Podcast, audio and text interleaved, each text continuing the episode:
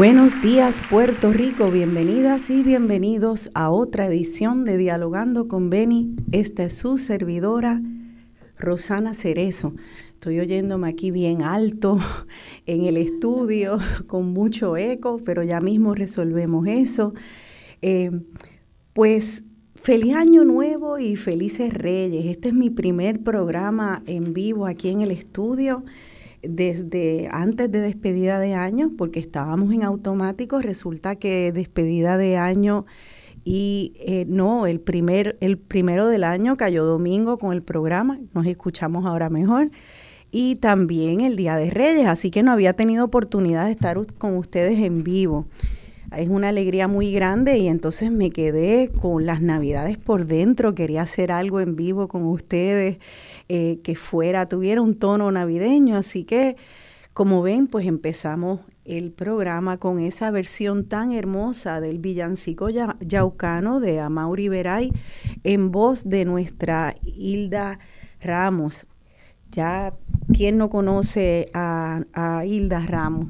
La soprano tan querida, tan respetada por Puerto Rico por muchas razones, porque Hilda no solo es una soprano en la ópera que ha hecho todas las óperas y ha cantado y protagonizado en todas las óperas principales del repertorio clásico, sino que también nos eh, regala esa hermosa voz en distintos géneros en, nuestro género eh, popular, distintas canciones populares, géneros populares, desde bolero, eh, desde música folclórica. Ahorita hablaremos cómo, cómo podríamos llamar el villancico yaucano y también eh, en jazz. Así que hoy vamos a empezar eh, hablar con Hilda sobre el villancico yaucano. Pero tenemos a Hilda aquí en el estudio. Es una gran alegría recibir a Hilda, no solo porque la admiro tanto, sino porque es una querida amiga. Así que Hilda, bienvenida aquí al programa. Ay, gracias por, por esa presentación tan linda. De verdad que encantada. Yo quería estar aquí. ¿Verdad? También estaba la otra opción de que fuera este por internet, o sea, por por, por Skype, ¿verdad? Que es lo que también se está haciendo a partir de la pandemia, que hemos tenido que ponernos al día ahí, pero yo dije, no, yo quiero yo quiero estar allí contigo. Qué especial. Por este tremendo programa que tú tienes, que has heredado de tu papá y que tú lo llevas con tanta responsabilidad y, y, o sea, de verdad que la labor que tú estás haciendo con este programa es encomiable y yo estoy bien feliz de estar aquí, que entonces somos amigas, pero es la primera vez que entonces estoy viniendo aquí a tu programa. Así es, y somos amigas gracias a que Hilda es educadora, ella es profesora y entonces yo llevé a mi hija Sara Gabriela allí a Gaby a, coger clases con ella y quedé deslumbrada de los dotes de maestra de Hilda Ramos. sí, verdad, porque tú te quedabas, pues muchos papás, los hijos a veces le dicen al papá, no vete que me da, me da pacho, pero, pero tú te quedabas y tú te lo disfrutabas muchísimo también, sí, sí, sí. Eso es así, así que Hilda, tú también tienes ese ese aspecto muy importante que aparte de tu aspecto profesional, tú estás sembrando esa semilla en nuestro pueblo de educar y educar de cómo cantar bien, con buena técnica, pero también educar en lo que es la buena música. Así que hoy espero que hablemos un poco de eso y nos eduques. Y porque no empezamos que educándonos sobre esa hermosa pieza del villancico yaucano de Amaury Veray, eh, te escuché en Alegro. ah, sí, hablando. para saber también el por qué, que mucha gente, muy poca gente lo, sabe. Sí. Eso de eh, mi relación con el villancico yaucano, mi relación con Amaury Veray. Eh, muy poca gente sabe que yo fui la última cantante que le, que le canté el villancico a petición de, del mismo en sus últimos homenajes. Eh, Amaury era profesor del conservatorio, como todo el mundo sabe, y yo estaba en el conservatorio y, en, y los de mi época pues estudiamos con él historia de, de la música en Puerto Rico. Y entonces allí pues conocí a Mauri en calidad de maestro, pero resulta que a Mauri hablaba mucho con los estudiantes fuera de clase. Y entonces nosotros nos sentábamos allí en un murito que había en la entrada del conservatorio acá en Atorrey. Y él siempre se sentaba allí y siempre estaba rodeado de estudiantes que le preguntaban mil cosas, que nos reíamos muchísimo con él, porque tenemos que aceptar que a Mauri tenía una una personalidad muy chispeante y siempre estaba haciendo chistes y era una persona, una persona, mezcla entre muy graciosa y a la misma vez muy exigente y muy fuerte. Y entonces él le encantaba rodearse de estudiantes, de hablar con ellos. Y una vez en, algún momento me escuchó cantando y me pidió que le cantara el villancico. Y entonces María Estel Robles, que, que también está muy, muy, tiene que ver mucho con la historia del villancico. ¿De veras? sí, sí, sí, María Estel Robles. Ella, ella me lo enseñó. Y ella me dijo, mira, a Mauri le gusta de esta manera. Y, y, entonces, a partir de ahí, de que María Esther me lo enseñó, pues él me lo escuchó, le encantó, entonces me pidió, Hilda, yo quiero que, que me lo cante en estos homenajes. Y entonces hablábamos del villancico de forma más profunda, no solamente de su villancico, sino también de una de sus obras favoritas, que es El Niño de Aguadilla, que hace poco la, la hicieron en honor a, los 100 años al centenario de Amaury Veray en el Conservatorio de Música, que es El Niño de Aguadilla, que es una obra eh, eh, de la Navidad que tiene que ver con un niño. y, su experiencia en la Navidad. Eh, a Mauri también la escribió y cuando yo la, en ese momento que él me lo pidió, él me lo pidió como vamos a decir como en un septiembre y eh, o antes, ya estábamos con toda en la preparación y él murió en octubre. O sea que él no pudo, entonces cuando después se hizo, él no pudo estar, eh, él no pudo presenciar. Pero sí, él dejó dicho lo que quería. Él decía, yo quiero que sea Hilda también. Eh, eh, iba a, dirigirlo y también lo hizo en ese momento porque se dio el, el maestro Rafael Enrique Irizarri y el narrador fue nada más y nada menos que uno de sus mejores amigos y que él siempre exigía que fuera el narrador, que era David Ortiz, el mayagüezano con pueblano. Con pueblano tuyo, sí, Y entonces fue tremenda experiencia, porque yo todavía era estudiante del conservatorio, ya empezando a hacer eh, algunos, algunas participaciones como cantante profesional. Y, este, y fue tremenda experiencia. Y eso siempre me marcó en la vida de Mauri. Me acuerdo que él fue el que me dio unas, unas, unas copias de la partitura manuscritos y después este eh, con el tiempo pues eh, me empezaron a escribirla formalmente como se escribe ahora a computadora o sea la anotación que no era eh, no era a mano. Y o sea que mi relación con, con, con Amaury también él me dio otras canciones de él y él me decía siempre que en esos homenajes le cantara el villancico yocano le cantara otra hermosa canción que se llama Cansada en el alba. Y yo le cantaba esa, a veces me pedía una del niño de Aguadilla, la, la plegaria. Y tú dices que él era bien estricto. Entonces, a la vez de que era, de que tiraba chistes, así que era, era bien boricua y, sabroso para lo suyo, pero entonces cuando llegaba a lo musical, era exigente. Muy, ¿Cómo era exigente? Pues mira, él con su villancico, él era muy exigente, a él no le gustaba que le cambiaran la melodía, que le cambiaran una que otra palabra, que yo me acuerdo cómo era, te puedo decir tantas cosas que todavía están tan presentes en mi mente, que él decía, este, del portal no sale una llama, del portal sale la llama, que es la llama de Dios, no una, porque una es ah. indefinido. Eh, a Mauri tenía un, dominio de la, de la palabra y de, escribir, o sea, era una persona, era un filósofo, eh, eh, escribía muy bien, él ha hecho unos artículos sobre Silvia Resach maravillosos porque eran muy amigos y era un filósofo, era un escritor muy, muy eh, laureado, o sea, y muy, y muy eh, profundo en lo que escribía, escribía muy bien. Y entonces él estaba muy al tanto de lo que, de lo que escribía y de por qué escribía, hasta si fuera un artículo o si fuera. Sí. Entonces él, no le gustaba que, dijeran, del portal sale una llama. Que eso, que, tú sabes que lo que pasa mucho con estas canciones que se vuelven muy famosas, que a la larga la tradición pues cambia aquí y cambia acá. Y él estaba como que muy pendiente a lo que pasaba. Y si decían del portal sale una llama, no, no es una, es la llama, la llama de Dios, ¿verdad? Porque él era un gran creyente. Y es importante para mantener el significado. Exacto. Ese villancico, él te contó la historia porque era tan importante, o la sabes por alguna otra. Bueno, lo que pasa es que. mantuviera ese, e, esa letra y ese espíritu religioso también. Sí, Mauri, de hecho, el, niño de Aguadilla también es así, esa, esa, ese espíritu religioso y, y la cuestión teológica en su música está muy presente.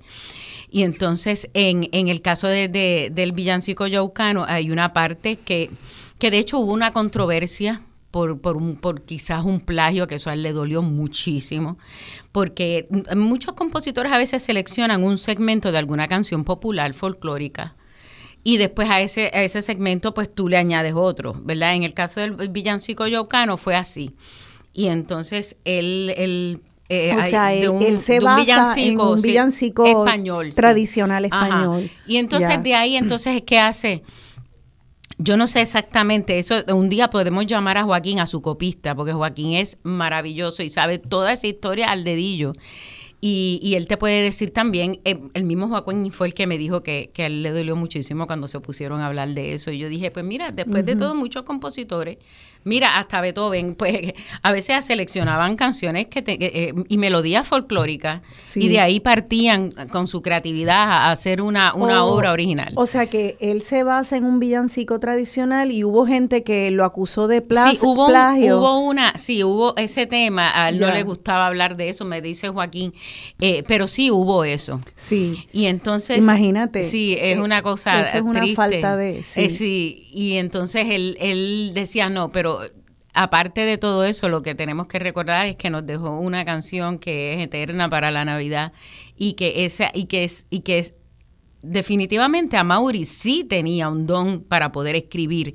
Él es el tipo de compositor que podía escribir la letra de sus canciones, aunque hizo canciones con otros poemas de otros eh, escritores. Él sí. podía hacer eso. O sea, no todos los compositores, eh, eh, por ejemplo, Puccini escribía con unos libretistas, tiene unos libretistas. Y, y, muchos de los, el mismo Bernstein cuando hizo West Side Story, su libretista era pues Sondheim. Y en, el caso de Amaury, muchas de sus cosas eh, las escribía él, porque tenía ese talento también para escribir, para escribir poemas, para escribir. Y entonces nadie mejor que él para, para entonces eh, poder decir que él sí tenía una, una creatividad también para, para escribir que él escribía las dos partes, el contenido de la letra. Musical, claro, de la melodía. Y la música que también entonces la transcribía a partitura, en papel. Y el acompañamiento, en el caso de también. Del, villancico Yocano, él, escribió, él no escribió solamente la melodía, esa primera partitura que existe, eh, que tiene una intro eh, muy diferente, que él decía que es una intro muy, él decía, no me gusta que me quiten la, la, la intro porque es cromática, él decía, es un estudio de cromatismo, decía él, porque había muchos medios tonos. Digo, estoy hablando quizás muy musical, pero en algún momento si tienen la oportunidad de escuchar esa, ese, ese, esa intro del, del, del villancico yaucano, la que escribió a Mauri, tiene la melodía del villancico, parte de la melodía, pero es diferente.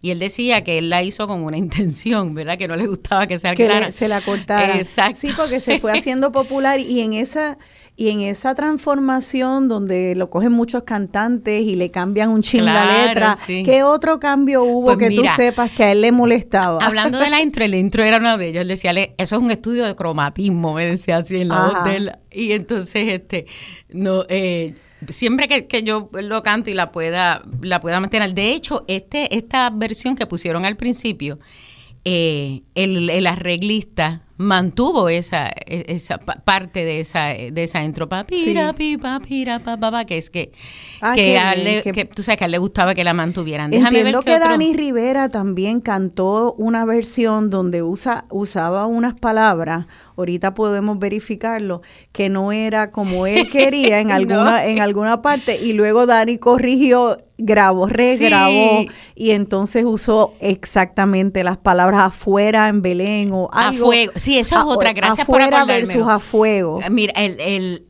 el, a Mauri tampoco le gustaba que dijeran afuera, pues él decía, ¿afuera en dónde? Decía, es que no te digo que era bien cómico. Él eh, decía, ah, ¿afuera en dónde? Él dice, ¿afuera en dónde? Era, es a fuego. O sea, el, el, el original es a fuego. En Belén tocan a fuego, queriendo decir que es algo intenso, que no es afuera. Entonces Dani lo cantó primero diciendo en Belén tocan afuera, como si fuera ah. tal vez una parranda ah. que hay afuera de la casa. Y luego corrigió en Belén tocan a, fuego. fuego. sí, sí, sí, a fuego del portal sale la llama, no una llama. La llama, ya. Es una estrella del cielo que ha caído entre las pajas. Ese casi siempre lo, lo heredamos. Otra cosa que, que cambia la gente también es en la segunda melodía, o sea que la gente hace, es, una estrella del cielo y, las, y hacen una, un intervalo eh, hacia arriba, ¿verdad? Ascendente, cuando es lo contrario. Es una estrella del cielo Ah, y eso es más común escuchar la nota eh, eh, más aguda que la más grave. sí, entonces él, él tampoco le gustaba, él decía, pero le cambia. Lo que pasa es que a Mauri no veía esta canción como lo que se ha convertido, que eso por un lado es bueno. O sea, estas canciones se convierten en canciones del pueblo. Esto es del pueblo, esto lo canta todo el mundo. Y a pesar de que es una melodía, que no es una melodía sencilla, no es una melodía sencilla, o sea, no es decir alegre vengo de, o decir, Exacto. son es una canción más complicada, esas melodías con esos medios tonos. Y entonces él, él, él, no le gustaba que la cambiaran, pero también por otro lado se, celebraba el hecho de que todo el mundo la quería cantar. Y entonces él decía, esto es una canción de arte. Fíjate que ahorita tú dijiste que dentro de, de qué género la podríamos situar. Sí pues es una canción, él decía, que él lo decía, porque yo me acuerdo de muchas cosas que él decía, que era, es una canción, yo quiero que la traten como una canción de arte. Ya. Y la canción de arte, pues tiene un poema, tiene una melodía hermosa, un acompañamiento de, piano eh, bueno, ¿verdad? Bien hecho. Y, y, se, y se trata de ser muy sencillo en la expresión. Eso es una figura en la música, la, la, una canción de arte. Sí, eso es una forma, una forma musical. En la, música clásica, una canción de arte, pues, que de hecho uno de los grandes compositores en la canción de arte, pues es Schubert. Ya. Entonces, eh, eh, Schubert escogía poemas de grandes eh, poetas y le ponía música y la musicalizaba, ¿verdad? Y es una canción de arte que es diferente a lo que puede hacer una canción folclórica, una canción popular. Pero dentro de la canción de arte hay canciones folclóricas. De hecho, Brahms eh, también escogía eh, eh, texto un poco más folclórico y le ponía, y ponía canciones en melodías como que muy autóctonas de su país, de, de Alemania. Que eso es lo bonito. Que eso es lo bonito, siendo tal vez un género elevado, complicado, también trae tal vez en la letra, pero trae ese contenido tan folclórico del jibarito, llevándole el café al niño Jesús. Sí. ¿Sabes? Que es esa mezcla muy linda, como un liricismo bien artístico. Melódico, exacto, con esta... Con algo tan y por eso era, exacto, ahí das en el clavo, muy bien. Y entonces el mismo Schubert tiene también unas canciones que son bien sencillas y que, y que son muy así medio folclóricas y, y hasta la música es muy ligera. Y, y, en este caso, este, pues a Mauri eh, eh, pone la historia del yaucano, ¿verdad? De, de, y, y, entonces él lo que no quería era que se cantara, eh, sí, una canción de arte, pero que no fuera muy sofisticado, porque tú no puedes cantar de forma demasiado sofisticada diciendo que te voy a llevar unos guineitos, que te voy a llevar unos... O sea, tú, tú, tienes que saber cómo poder cantarlo lindo con una melodía tan bonita que tiene y como tú dices, como muy lírica, pero a la misma vez decirlo con con sinceridad y con humildad. Yo me acuerdo que él decía mucho, hay que decir el cuento. El cuento hay que saber contarlo con mucha humildad. Claro, porque es un cuento sobre la humildad. Yo quiero besarte y San José no ah, ¿verdad? Ana, sí. Después viene el narrador, ¿verdad? Primero empieza en primera persona. Sí. Yo quiero besarte. Después viene una narración que dice, ha nacido en un portal llenito de telaraña entre la mula y el buey, el, salvador, el salvador de las almas. Qué lindo. Y después en Belén tocan a fuego, del portal sale la llama, es una estrella del cielo ahí es donde entonces la varían. Pues lo que me gusta de, de este villancico es el hecho de que se puede escuchar en una voz tan potente, hermosa, lírica y como la tuya, pero también uno puede escucharla en la voz tal vez de una niñita que la canta sí, exactamente. y, funciona. Y en diferentes tonos, tú sabes que o alguien que la cante de manera popular funciona, con distintos como estilos. Sea. Eso, no pasa en todos los géneros y todas las canciones. ¿Tú sabes en quién pasa? En Silvia Resach. O sea, yo he oído yo he oído canciones de ella. De veras, sí. Con arreglos sinfónicos maravillosos, cantado, por ejemplo, Toño Barazola cantaba un, un alma adentro con un arreglo con la orquesta sinfónica que era hermoso en su voz de tenor. Wow, y lo aguanta, y la lo aguanta, aguanta, arreglo, aguanta diferentes tonos, aguanta diferentes tipos de voces, sí. Porque son melodías, melodías son melodías bien construidas. Qué fantástico. Y entonces en este en este caso, pues eso mismo pasa con el villancico yocano. De hecho, eh, Gaby, este, mira, te dije Gaby, qué lindo por Qué bueno, mira, no me que no sé qué. Imagínate, no Mira, Rosana, pues si tú supieras que yo lo he tenido que cantar en un montón de tonos porque va a depender del público, va a depender de quién me esté acompañando. Este, yo lo he tenido que cantar en tonos muy graves, así que son más de, música popular.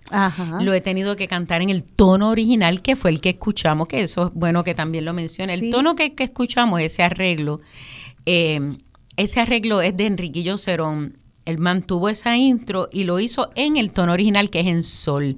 Yo lo he cantado en sol, en mi, en mi bemol, en re y yo creo que hasta una vez en do también. Qué registro, sí. He tenido que cantarlo, no te creas que, que, que, todo se me hace incómodo. No. Pero lo he tenido que cantar porque como yo, pues gracias a Dios para mí eso es una bendición, he tenido que, cantar en diferentes actividades con diferentes públicos o con diferentes acompañamientos, pues uno se tiene que adaptar a eso. Claro, y vamos a hablar de eso ahorita porque se nos está acabando casi el segmento, pero tengo a Maya en línea y nos hemos espaciado, pero la seguimos hablando con ella en el próximo. Creo que tenemos en línea ya entonces a Maya Veray. Maya también es cantautora eh, está, trabaja en la industria de la música también, además de cantar y componer, trabaja también eh, allá creo que en el distrito T-Mobile ahora. Ah, no, Maya Y es sobrina de, de, del ilustre Amaury Veray. Digna sobrina, porque yo digo que ella es, ella es la que hereda esa personalidad de Amaury, ese talento, esa creatividad, esa chispa. ella Oye, ya, ya lo oímos, oímos la chispa. Hola Maya. hola, hola, saludos, buen día solo me amanezco un domingo por Ramos. y ahora por, por Rosanda. Exactamente. Maya, yo sé que estabas cantando anoche, así que imagínate, claro que sí, esto es amanecer. Gracias por decir presente. Estábamos aquí hablando de tu magistral tío Amaury Veray, como dice las escuchaba, Las escuchaba y en verdad y, lo único que puedo de todo lo que dice Hilda es correcto, es que lo escuché muchas veces diciendo que la mejor cantante que interpretaba el villancico yaucano era Hilda Ramos y esto esto es real. yo no me atrevo a decirlo yo, yo no lo puedo decir. Porque lo respetaba. Eh, y segundo, porque lo escribió para una soprano con, con esa sensibilidad. Y, y, y a Mauri, al igual que yo, era, era pues era, eh, los Veray somos difíciles, pero buena gente. y, y, decía que la mejor que lo cantaba era, era Hilda Ramos y yo súper, estoy súper de acuerdo con él. Y después el mundo nos unió. Que lo, que lo, comercializaran, él odiaba que subieran las notas. No puedo decir las barbaridades que diría, porque los Veray también somos bien mal hablados y estamos en radio. Pero, bueno, escucharlo, es, eh, eh, es, bonito entender el, el, el, el, el lado sublime de ese tema y, y, y, es, y, y wow, Hilda lo, lo, explica, que era un poeta, era un poeta que musicalizaba su, su música, por, por decir algo. Así que me honra, me honra. Aparte de que Hilda es mi, mi amiga, es mi maestra de canto. eh, como tú bien dijiste, una cosa es verla en escenario y, y añorar conocerla y para mí una de las mejores voces, si no la mejor de aquí, y luego como maestra, lo que ella logra en, en, en, en, convertir tu voz en, en, sonido. Eh, es mágico, es, disciplina y ella tiene un don, o sea, ella tiene un don con, con las voces, así que... Lo tiene. Eh, Maya, eh, me encantaría si te puedes quedar con nosotras eh, en el próximo segmento porque me están haciendo la señal de la pausa, eh, pero es una pausa breve y quiero que hablemos un poco. ¿Dónde están las mimosas? ¿Dónde están las mimosas? Ah, ¿verdad? Esta mañana. Ah, un café es lo que me hace falta. Un café es lo que nos hace falta aquí en el estudio. Pues vamos a escuchar un poquito de esa despedida del, del villancico yaucano y regresamos escuchando a Hilda cantando Gershwin y eh, ahorita verifico el, el, título y se lo digo. es Foggy Day, ah, esa es la que escogí, es cierto, Foggy Day. Eh. Así que eh, vamos a estar haciendo un viaje musical y regresamos con Maya Veray y Hilda Ramos.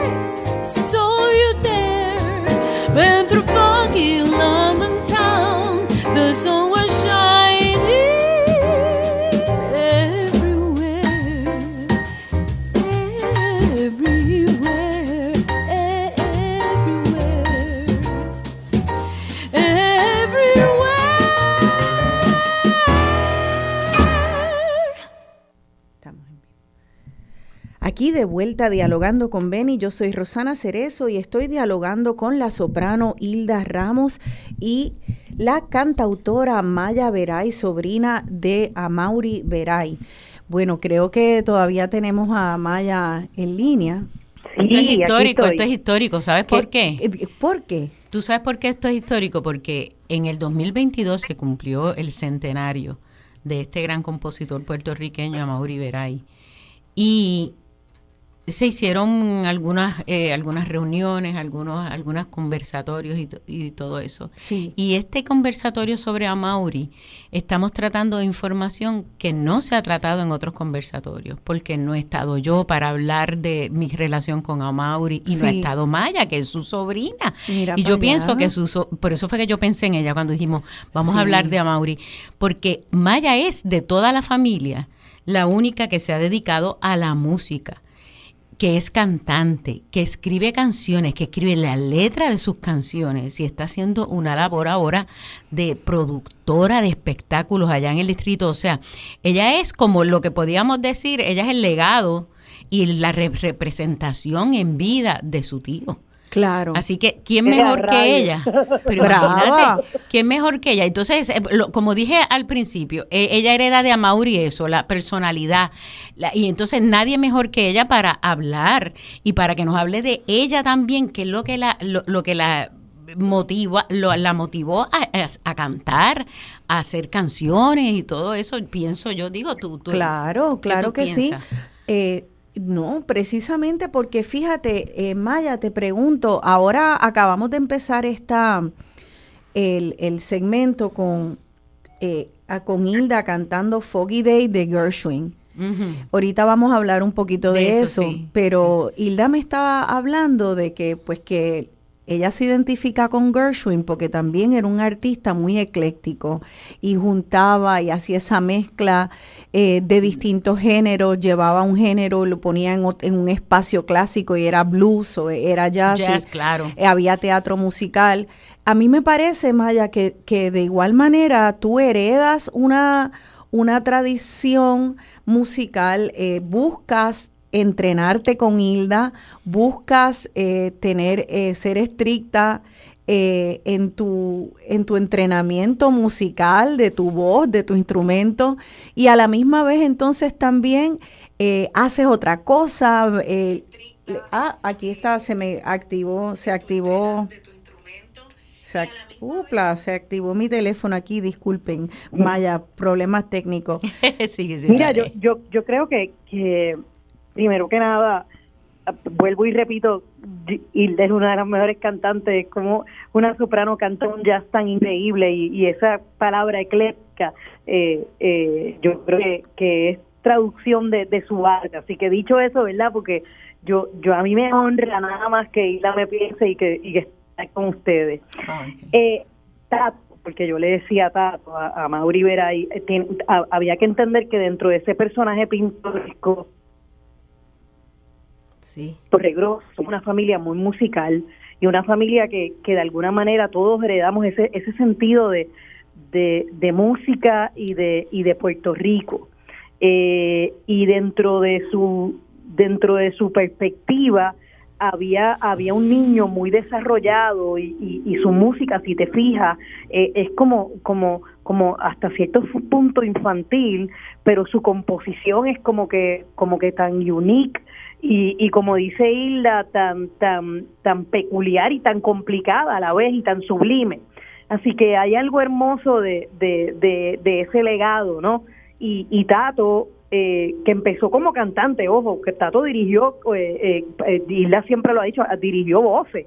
Eh, y tú lo puedes notar en su melodía, no tan solo compuso, que, que, que sin duda es, es, por lo que lo conocemos, pero también era poeta, también hizo música para cine, también hizo musicales, así que que hay un multitasker en él, ¿no? Era un tipo, era un tío bien adelantado a, su, época. definitivamente. Y, y, en ese sentido, pues, pues, pues tenemos muchos sombreros porque somos personas bien inquietas, porque hasta cierto punto, pues nuestra madurez emocional no va a la par con nuestra madurez quizás eh, intelectual o musical, ¿no? Y, y ese ese ese sentido del niño de uno lo tenemos muy arraigado. Qué bonito. Eh, Sabes, eh, un aspecto que a mí me, siempre me interesa tocar en el programa, porque es un programa donde hablamos de muchos temas, pero creo que siempre trae, trato de traer algo de política pública al programa o de pensarnos como pueblo, ¿verdad? Pensarnos. Y yo creo que algo que tú estás diciendo es una reflexión importante para nosotras como puertorriqueñas y puertorriqueños y es esa figura de esa mujer u hombre renacentista o multitasker como tú dices, pero que una persona eh, que, que pueda, que puede visitar distintos espacios como lo hacía tu tío, como hoy lo haces tú, como lo hace Hilda, que como pasan... Lo hace Hilda, ella es soprano, es maestra, es productora, ¿no? Tú misma, ¿no? Yo, yo creo que sí, estoy súper de acuerdo con tu pensamiento. ¿Verdad? Y, que Mauri era historiador también. De era hecho, él empezó a escribir la historia de la música en Puerto Rico, no se pudo terminar, pero me estaba diciendo Juaco Maya que hay unas grabaciones porque él lo que hacía era que las estaba grabando para que luego se transcribieran. Yep y, mismo. Eh, y, lo que es bien importante. Ajá, Maya. Eso, eh, Pensando el, el, pensamiento. Sí. A Mauri tenía ese don de gente y todo el mundo pensaba que lo conocía, eh, ¿verdad? Y lo digo siempre abiertamente y por eso a veces me. y, y no necesariamente todo el mundo lo conocía. Hilda lo conocía. mucha gente se cree mucho, muy defensora de las cosas de Mauri y se autoproclaman y nosotros como familia hemos sido muy discretos porque dentro de todo él era un tío así, era, eh, eh, era, era un hombre eh, efervescente, era un hombre bohemio, eh, pero era un genio, era un poeta, pero también era un tipo bien privado y bien, bien, bien espiritual. Eh, ese lado de Amaury espiritual, ¿no? es muy poco conocido, pero lo ves, lo ves, lo ves permeado en su obra. Por otro lado también hacen muchas historias y muchos, como dice Isla, pero no realmente entienden la esencia de mi tío. Eso es una de las... De la, y dicho a tu pensamiento, a Mauri también eh, sufrió mucho porque como su música no era tan americana, y como defendió tanto la, la cultura eh, boricua en términos puertorriqueña, de, claro, de, de, puertorriqueña, para Matos, para acá, hizo muchas cosas que en aquel tiempo nadie hacía. En el Festival Casal tomaron años, si, no, si todavía, en tocar una canción de Tato. El sueño de Tato, imagínate lo, lo, adelantado que estaba, era que el Conservatorio de Música tuviera un departamento de música popular y todavía no lo tiene. Y mañana me va a caer todos los chinches que siempre me caen porque soy veray y porque soy sobrina de él. Pero no hay, no hay un, todavía no hay una universidad o, un curso continuado o una institución donde dé música popular, donde la gente pueda desarrollarse eclépticamente afrocaribeñas, hacer jazz, hacer pop. Se está empezando, se está empezando ya. Lo mismo. Porque así mismito piensan muchos allá en el conservatorio. De hecho, en el conservatorio y durante el, y durante el centenario, eh, se abrieron como que muchas de estas eh, pensamientos y dudas de las que también planteaba Mauri. Y de hecho yo estuve en uno de los conversatorios que estaba Raymond Torres, estaba Edgardo Díaz, que él que, hay varias personas que están tan interesadas en estudiar y en defender la música de Amauri. Allí también estaba Juaco, este Maya, que digo Juaco, sabes que Juaco es como mi hermano mayor. Sí, y, y Juaco era como la mano derecha del ente, el hijo postizo de Tato, eh, había que entender que, que Tato, que Tato era muy querido, yo, o sea, muy querido. Yo a veces voy a sitios y oigo historias, a veces he cantado en bohemias y veo, voy a voy, voy por el pasillo y hay fotos de, de, de Amaury y dedicaciones, porque él lo daba todo. Era un, era un, tío, sí, pero habría que rescatar también la esencia y, y, también la familia. O sea, mi, mi, mi familia no viene de la industria del espectáculo, eh, eh, eh solo yo y han sido como muy prudentes en mantener, y quizás ahí se ha, se ha dislocado, pero yo creo que, que estudiar a Tato y, resaltarlo y mantenerlo vivo eh, eh, debe de ser un legado cultural y un legado como boricuas, porque en verdad era un tío que, que, que mantenía eso claro, la historia de la música en Puerto Rico, wow. Sí, sí, sí, eh, sí. Y, y te digo que lo hay. Él empezó, pero no se pudo terminar. Y lo que te digo es que Mauri tenía una, una mente privilegiada, una, una memoria privilegiada. Entonces la forma como él, te, que él contaba las cosas casi hasta de memoria. En el tal año pasó esto y aquí era, era, era de, definitivamente, como dije ahorita, privilegiada. Pero lo, lo bueno del centenario fue que, que abrió más curiosidad, que también era el centenario de Campos Parsi, de, de, Silvia Resach, de Bobby Capo. y, y, se celebra, o sea, se le celebró a estos compositores. Y hay hasta una página en Facebook del centenario de Amaury Veray y hay muchos compañeros, colegas, eh, músicos que han estado muy interesados en, en, estudiar esto más profundo. El conservatorio también hizo una gran labor presentando el, el niño de Aguadilla. Eh, con gente de allí del conservatorio y lo dirigió Roselín Pavón, nuestro querido amigo y mentor, porque para mí Roselín es uno de nuestros más grandes músicos, un mentor para mí. Y, eh, ah, estaba Quinito, estaba Quinito. Quinito que fue el que hizo la, la, la narración. Que como Hilda es otro defensor, eh, yo lo que, ¿verdad? Yo, yo quisiera hoy, Roxana, y, y, y sé que Hilda, es que el, el, legado de Tato no muera. Y las nuevas generaciones lo conocen, pero pero yo me, ¿verdad? Cuando estoy ahí en alguna bohemia, estoy bebiendo, yo, hice unas cosas con los croatos eh, recientemente, eh, hermoso, que también son otra familia tan tan linda, y con Morcilio, que es un cantautor que, que lleva la, la música de aquí eh, en términos de, de, compositores, no de aquí como folclore. Y cuando ellos relacionan que soy sobrina de Mauri, la gente se asombra eh, y, y, comentan eso mismo, porque el legado, porque la obra de él no está más expuesta o más estudiada, o, o, porque no, no, no se conoce más, ¿entiendes? Y yo creo que eso debería de ser un ejercicio y, un compromiso que nos deberíamos de llevar las tres y el que nos esté escuchando.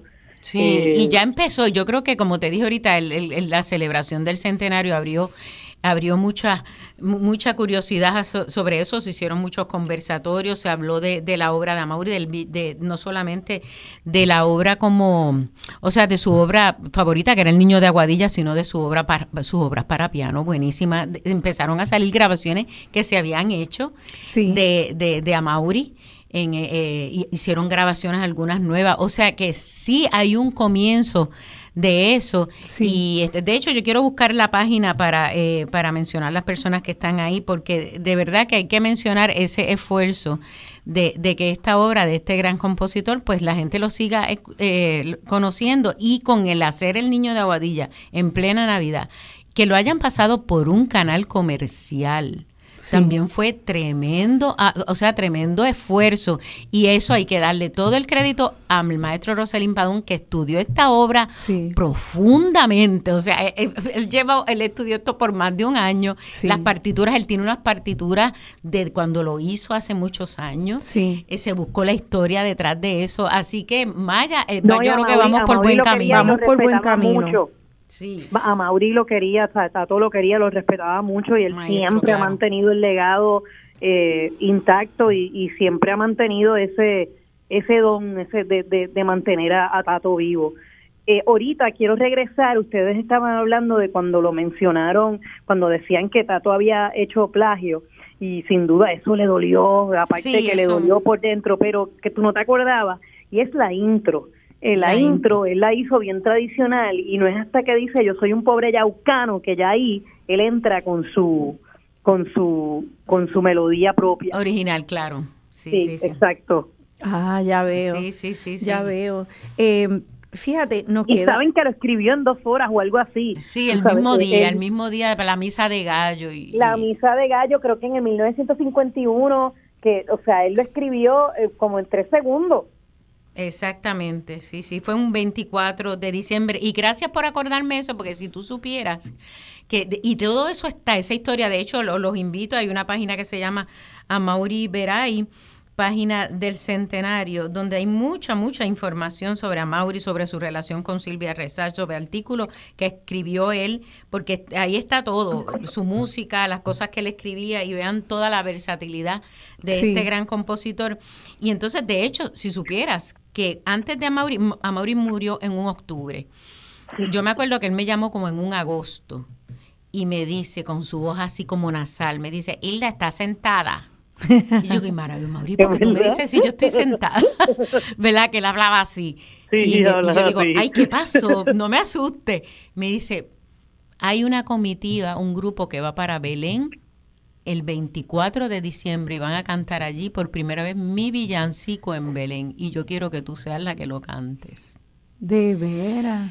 Y sí, y yo le dije, ay, Amaury, pero qué honor, qué maravilla, qué gracia. qué sé yo. Qué linda. Bien bonito, estaba toda. eh, la cosa es que pasa el tiempo, agosto, septiembre, y después en octubre, o sea, todo se empezó a formar, me llamaron, estaba formándose eso, esa, ese viaje a- que se iba a hacer para allá. Sí. Y en octubre él muere. O sea que entonces ya como eso era en diciembre, con la muerte de Amaury no se pudo dar. El, Ah. bella- el, el- el- el niño de Aguadilla sí se pudo dar Qué bien. después de que, de que él murió, pero eh, eh, eso no se pudo dar. Qué y yo bien. siempre lo cuento porque yo pienso que él estaba tan emocionado como un niño, como dice Maya, que él era como un niño, diciéndome, mira, vamos a cantar mi villancico en Belén. Y no se dio, así que no, se, no, no quería pasar a otro tema, que de hecho el otro tema que me gustaría que si le podrías preguntar es eh, eso de Ma- Maya, ella y su música, ella como compositora. Bueno, claro, ¿verdad? porque ya en este segmento se nos va Maya y quería pues... Mira, eh, yo yo yo yo quisiera ser tan talentosa como como Amaury, tan talentosa como Hilda. Yo realmente, eh, ¿qué les puedo decir? Yo eh, eh, mi composición también nace del alma. Eh, como como tal, me gusta narrar, a- ama, ama songwriter, me gusta contar una historia. Eh, y, y luego eso mismo, ponerle música o al revés, una música, ponerle poesía. En eso no, no, nos asemejamos mucho, jamás tengo el conocimiento ni la preparación de él, pero dicho esto, pues sí, eh, eh, la música siempre ha estado en mis venas, empecé como empecé siempre con el canto y luego descubrí que podía escribir, que podía componer y, y, y, nada, como todo cantante, pues hice canciones covers y estuve en mil bandas, que ahí es donde conozco a, Pepe Peña y a los Peña, que son, y a Coquito, y a, y a que son mis hermanos de vida y luego de ahí eh, eh, decido pues, pues perfeccionarme, ¿no? Y tratar de, de, hacer un buen trabajo y empiezo a coger clases, empiezo a entender lo que es el instrumento. Obviamente mi vida como cantante antes y después de Hilda, yo creía que yo cantaba, pero después de Hilda yo canté con ganas, por no decir la palabra. Pero qué bien, porque eso, eso, eso, yo creo que pudiste incursionar Ahí nos ¿verdad? Que tu nena quería cantar. Sí, entonces que eh, pensando en tu tío y en Don Amauri eh, y todo, eh, incursionaste un poco en el mundo de tu tío Amauri y en el sentido de que te acercas a una estudiosa del conservatorio que era estudiante de él también. También. Y puedes entonces por ese contacto elevar tu propio talento, que eso, eso es bien, eso es bien chévere. Todos mis músicos, todos mis músicos y mis panitas, y he cogido cursos continuados, son del conservatorio o de San Germán. O, y ya algunos no, no estudiaron contrato, pero por lo menos los que tienen 60, 70 de la sinfónica, yo estuve con, con Edgar Abraham, eh, haciendo lo que es eh, la ópera urbana y casi todos los músicos pasaron por manos de Amaury, que eso también es súper hermoso. Eh, Dicho esto, ¿dónde yo me puedo relacionar? Pues, pues sin duda. Yo soy de los, de, de los más de, menos de 60, no, no, yo no llegaba ahí todavía. Yo, era chiquitita cuando conocí pero, pero por eso, por eso, entre los 50, 60 y 70 y 80 también, ¿no? Claro. Dicho esto, eh, ¿dónde me hace mejor? Pues mira, yo creo que en el multitasker, yo creo en que somos gente creativa. Eh, en mi caso como cantautora he querido como resaltar el afro, el afroboricua, hay un elemento de, jazz y de todas las raíces africanas, me, me, han llamado mucho la atención, luego me fui a estudiar de nuevo a entenderlo, eh, y, y, toda esa relación con el Caribe y con el realismo mágico de, de, ser antígena, y eso me mucho gato. Eh, también hay un lado bien bonito, yo le escribí una canción que se llama La Nana del Gato, que me está en Spotify, como dirían ahora, está en todas las redes y en, todas en todas las plataformas. La nana del gato. la nana del gato. Eh, a Mauri era, era un tío y, y, mi, y mi tía Margot, que yo sé que Hilda también la conoció, y eh, los verá ahí eh, siempre vivimos la vida como muy surreal, por decir algo. Y la nana del gato, yo me portaba muy mal porque tengo ADD, porque soy una bandolera y me, mi mamá es española, catalana, y mi papá es boricua. Y los veranos o me mandaban España o me mandaban para Yauco. Y yo, mm, los veranos, obviamente los amaba igual, pero mis veranos en Yauco era pasarlo con, con Tata, y ahí estaba el piano de Tato, que a veces lo venían a final y, y mi abuela me hacía ir al, me, hacía, me, hacía ir a la iglesia los domingos, me hacía pitipoa, eh, mi gato, mi, mi, mi tío tenía un gato que se llamaba Pepe, eh, y mi tía tenía un gato que se llamaba Miluca. Los, los, los son muy dados a, los animales. Los, animales se, se, trataban en aquel tiempo como, como se trataban como humanos y como familia. Los, los, los, los enterraban en el patio. Habían lápidas de del, del perro, del gato. Así que... Con lápidas. qué bueno saber todo eso, ¿verdad? Que uno no sabe. Y, y, y, y Tato decían que los gatos tenían una oración para que vean como que era cuando los gatos terminan de comer por las mañanas, que se lamen y hacen así con las patitas como para atrás y sacan así la lengüita, dice, Dios me cuide por puertas abiertas, mujeres descuidadas y cosas mal puestas. Ah. y así, y yo escribí una canción de eso porque Tato le cambiaba los nombres a la gente, le buscaba relación a las cosas, le buscaba un yo no sé qué, eh, su mundo era era bien era bien poesía, era bien cinematográfico, por decir algo. Y si, si tú miras su música, al igual que la mía, es como como ver una película, ¿no? te, te vamos llevando ahí. Yo creo que ahí hay, algo similar, ¿no? Y, Qué bien. que somos bohemios y que somos mal hablados y que mantenemos esa identidad boricua muy muy muy muy de frente, ¿no? Y muy muy puesta con la cultura. Que lo que lo que me eh, Maya, lo que me parece bien importante de todo lo que tú estás describiendo es que a veces cuando nuestros artistas se quedan cerca, cuando se quedan en el patio, cuando los conocemos en todos sus colores y en todas sus facetas, eh, a veces la misma industria eh, los menosprecia porque los conoce mucho y entonces ven la parte humana y entonces de alguna manera la, la quieren quieren como borrar todo lo, algún aspecto para, para que ese artista se vea como más formal, eh, para que se vea como más distante del pueblo, eh, más diferente. Lo que ustedes están trayendo hoy aquí es esta figura de un boricua magistral en su dominio de la música, humanista, historiador, eh, con una rigurosidad académica tremenda y a la vez completamente boricua, pachanguero, mal hablado, amante de los gatos, que le ponía lápidas y tenía un pequeño cementerio y decía cosas cómicas y conjuros a los gatos. Entonces, esa, esa imagen tan humana, no de un artista formal allá que es solamente eh, muy conocedor y distante del pueblo, sino del pueblo.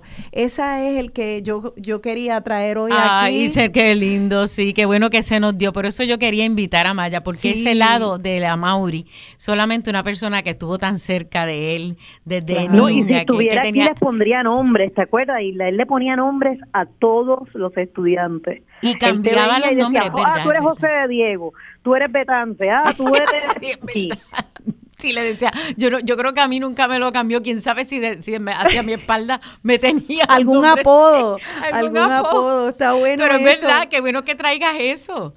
Sí, que, que, era que entonces él era él era bullanguero, entonces Maya, antes de irte No, él le pedía a los estudiantes que se dieran la vertical, y la vertical era la que le fueran a buscar cervecitas en la esquina.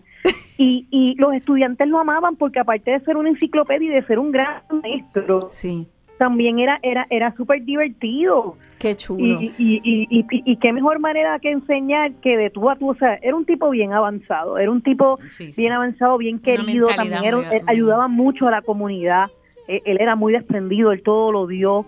Eh, eh, eh, cuando fue a Cuba, cuando cuando viajaba, o sea, hay que entender con sus monjitas, él era muy muy religioso, muy religioso dentro de una religión una religión compasiva, ¿no?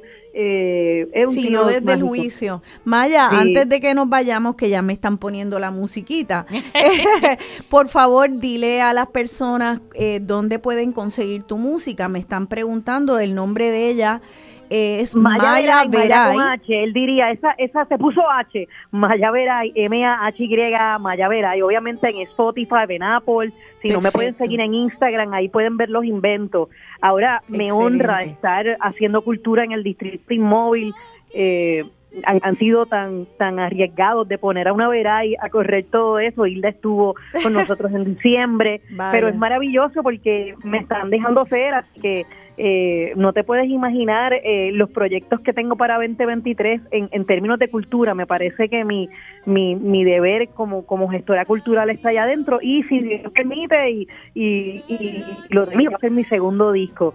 Y agradecida a Hilda Ramos, Hilda Ramos en la mostra, la mejor cantante de Puerto Rico. Ah, gracias, ya me quiere que mucho. Eso quede claro aquí, que, que de verdad yo yo nunca he visto una voz tan sublime, una voz tan única y una una persona, no, es mi pana, ¿entiendes? Hilda Fantástico. gracias por todo eso, me quieren mucho, muchas gracias. Nos vamos ahora a la pausa, Maya, te envío un abrazo bien grande, espero que luego puedas repetir y vengas en otra ocasión a hablarnos de lo que estás haciendo allá como gestora, productora en el distrito Trimóvil. Gracias por estar con nosotras aquí esta mañana. Nos vamos a la pausa, pero quédense con nosotras que regresamos con más música y continuamos la entrevista con Hilda Ramos.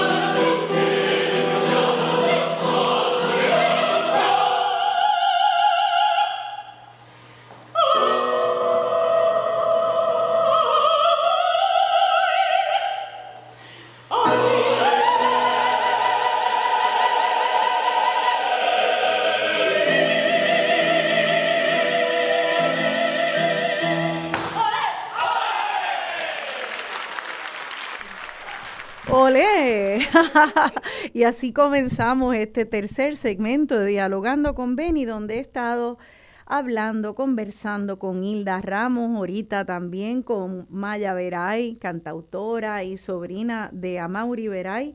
Hilda Ramos, nuestra querida soprano, que como hemos dicho, hemos repasado ya parte de tu repertorio, Hilda, comenzamos con el villancico yaucano, luego Foggy Day de Gershwin y ahora eh, de la zarzuela El dúo de la africana, canción andaluza. La canción andaluza, ole, ole. Ole, ole. Esas son grabaciones, eh, de hecho, la primera del, del villancico yaucano sí. es una grabación en vivo. Eso, eso Sí. es una grabación de un link que hay en YouTube que lo pueden ir a ver del concierto de Navidad cuando yo lo hice con la Orquesta Sinfónica de Puerto Rico.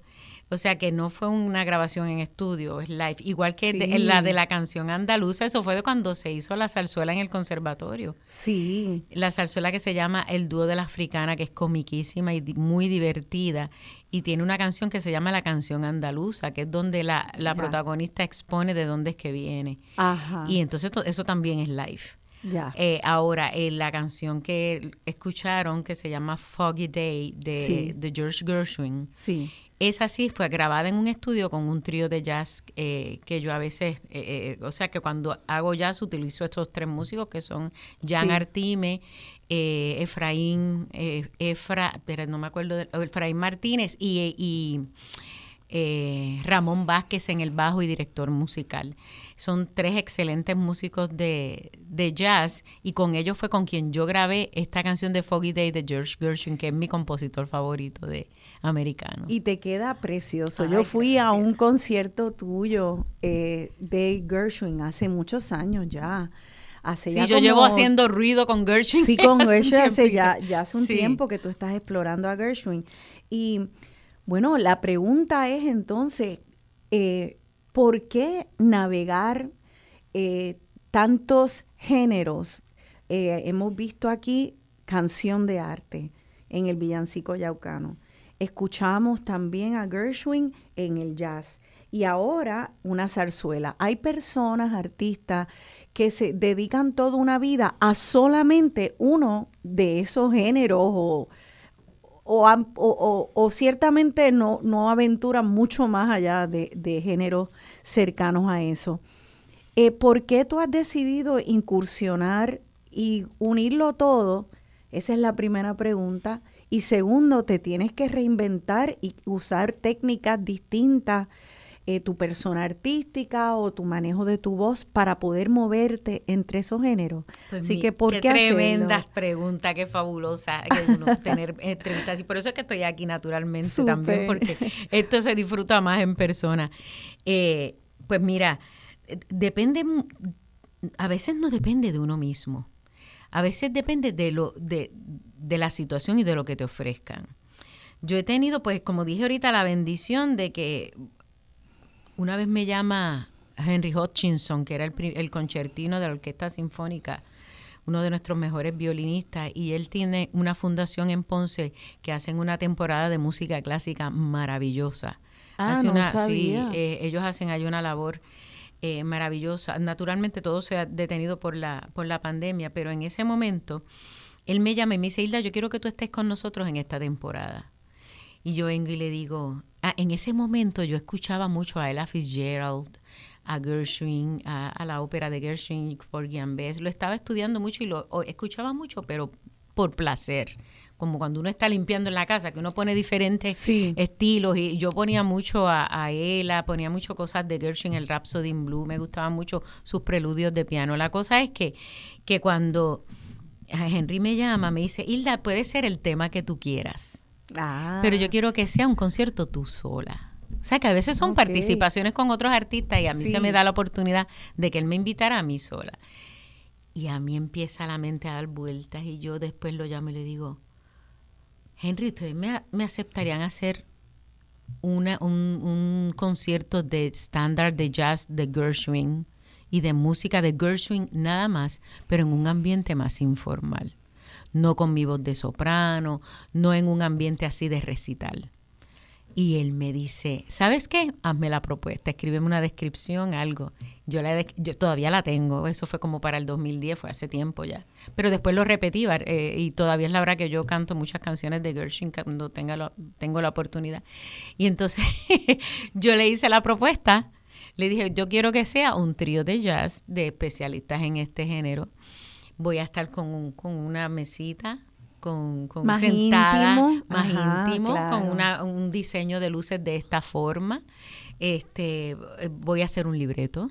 O sea, e- era todo con un libreto, no era un recital de tu entrar y salir, el aplauso y tú presentas. No, eh, yo quería un libreto que hablara de Gershwin y que hiciera como un hilo conductor entre todas sus canciones. Mm. Y entonces él me dijo, pues sabes qué, hablé con la Junta y lo quieren. Y fue un tremendo éxito. Y a ti te dio como un salto el corazón porque eh, eh, o ya lo habías practicado, o sea, esto eh, fue un cambio tan grande que te puso nerviosa eh, o era natural esa evolución dentro de ti. Pues si, si tú supieras que tuve que estudiar mucho, porque como iba a ser un libreto y encima de eso tenía que buscar unos tonos, o sea, es, es de las cosas, es como una ópera cuando tú te la tienes que estudiar, que yo me las estudiado a veces un año antes y me dicen, va a ser tal ópera. Imagínate. Pero sí. para esto, cuando yo empiezo con la selección de las canciones, buscar los tonos, hacer los arreglos con, con Ramón, que fue el que me hizo los arreglos, hacer el libreto, que también fuera atractivo y hasta cierto punto tuviera mucha gracia y que la gente pudiera experimentar emociones de tristeza, de, de, de alegría con toda la historia que hay detrás de estas canciones de Gershwin, pues fue, eh, era como que me sentí bien o sea, con mucho trabajo, porque tenía que hacer, tenía que ponerme muchos sombreros. Claro. Como dice por ahí, el de hacer un libreto, el de, el de investigadora, el de usar mi voz de cierta forma. Y entonces empecé a hacer ajustes, bajé los tonos, de hecho empecé a buscar, y esas canciones de Gershwin, como ahorita hablábamos de Amaury y de Silvia, Sí. se cantan en todos los tonos. La cantan cantantes de música clásica, cantantes de jazz, cantantes de, de o sea, de- hasta de música popular. Las cantan en todos los estilos que tú te puedas eh, imaginar. Les Sí. cambian, eh, eh, cambian mucho el, el tempo. Las rápidas las ponen lentas y viceversa. Y yo empecé a hacer todo ese research hasta que llegué a un punto donde yo pudiera usar mi voz, pero que no sea la voz de soprano. Por eso es que yo, cuando yo, cuando yo tengo ciertos conciertos, me gusta Sí. que pongan Hilda, la cantante Hilda Ramos. Sí. Porque yo no siempre uso mi voz de voz de soprano. soprano, ¿verdad? claro. Soprano viene de sopra, que es, quiere decir arriba. O sea que son los cantantes que cantan arriba. Yo cosas que yo no las hago todas arriba, en mi voz de soprano impostada. Por lo tanto, a veces yo digo, pues pongan cantante soprano, porque yo no voy a cantar las canciones de Silvia. Sí, hay algunos cantantes que la cantan en tono de soprano y se le respeta y le quedan muy bien. Pero yo, desde que hice eso con Gershwin, Sí. trato de entonces hacer una variación en los tonos que escojo, Ya. cuando ya sea música popular, ya sea jazz. Sí los canto un poquito más arriba que la Fitzgerald, ¿verdad? Porque ella tiene una voz más grave que, me- que la mía. grave, sí. Pero eh, definitivamente ella fue mi maestra en eso, pero yo también buscaba otras versiones. Ya. Porque Gershwin, yo me identifico mucho con ese compositor, ¿Por porque qué? fue el primer compositor americano que llevó el blues y el jazz a la sala de concierto de música clásica. Con su Rhapsody in Blue, él cuando le dieron esta encomienda, él incluyó dentro de esa obra elementos de esa música. Y fue, y definitivamente esa música de Gershwin se convirtió en, en, en- en el en uno de los me- el mejor repertorio de, dentro de la música americana. O sea, esa entrada de ese tipo de música de Gershwin fue bien importante y fue bien eh, eh, transicional, o sea, en, en la historia de la música americana.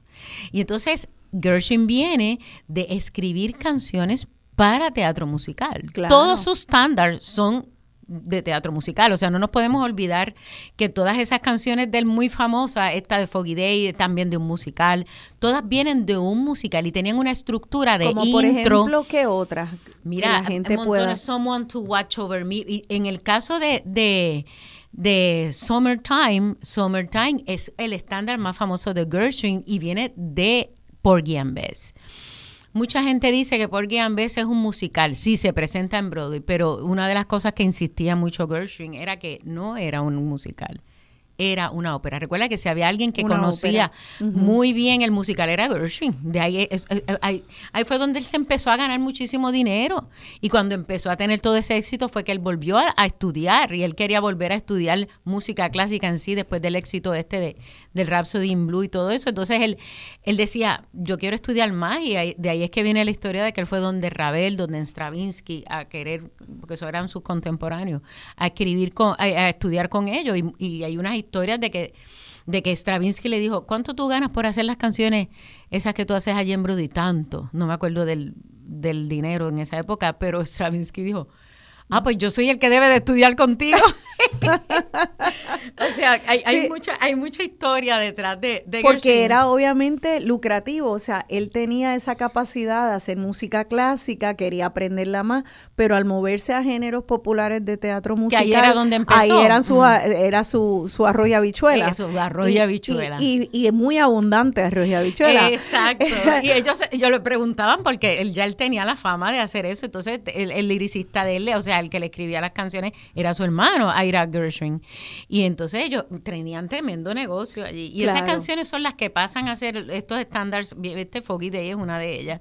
Y entonces pero él insistía mucho en que su gran obra, como Mauri decía lo de lo de Ama- lo del niño de Aguadilla, Sí. Gershwin insistía en que su obra más grande y era Porgy and Bess y que no era un musical, que era, una que era una ópera.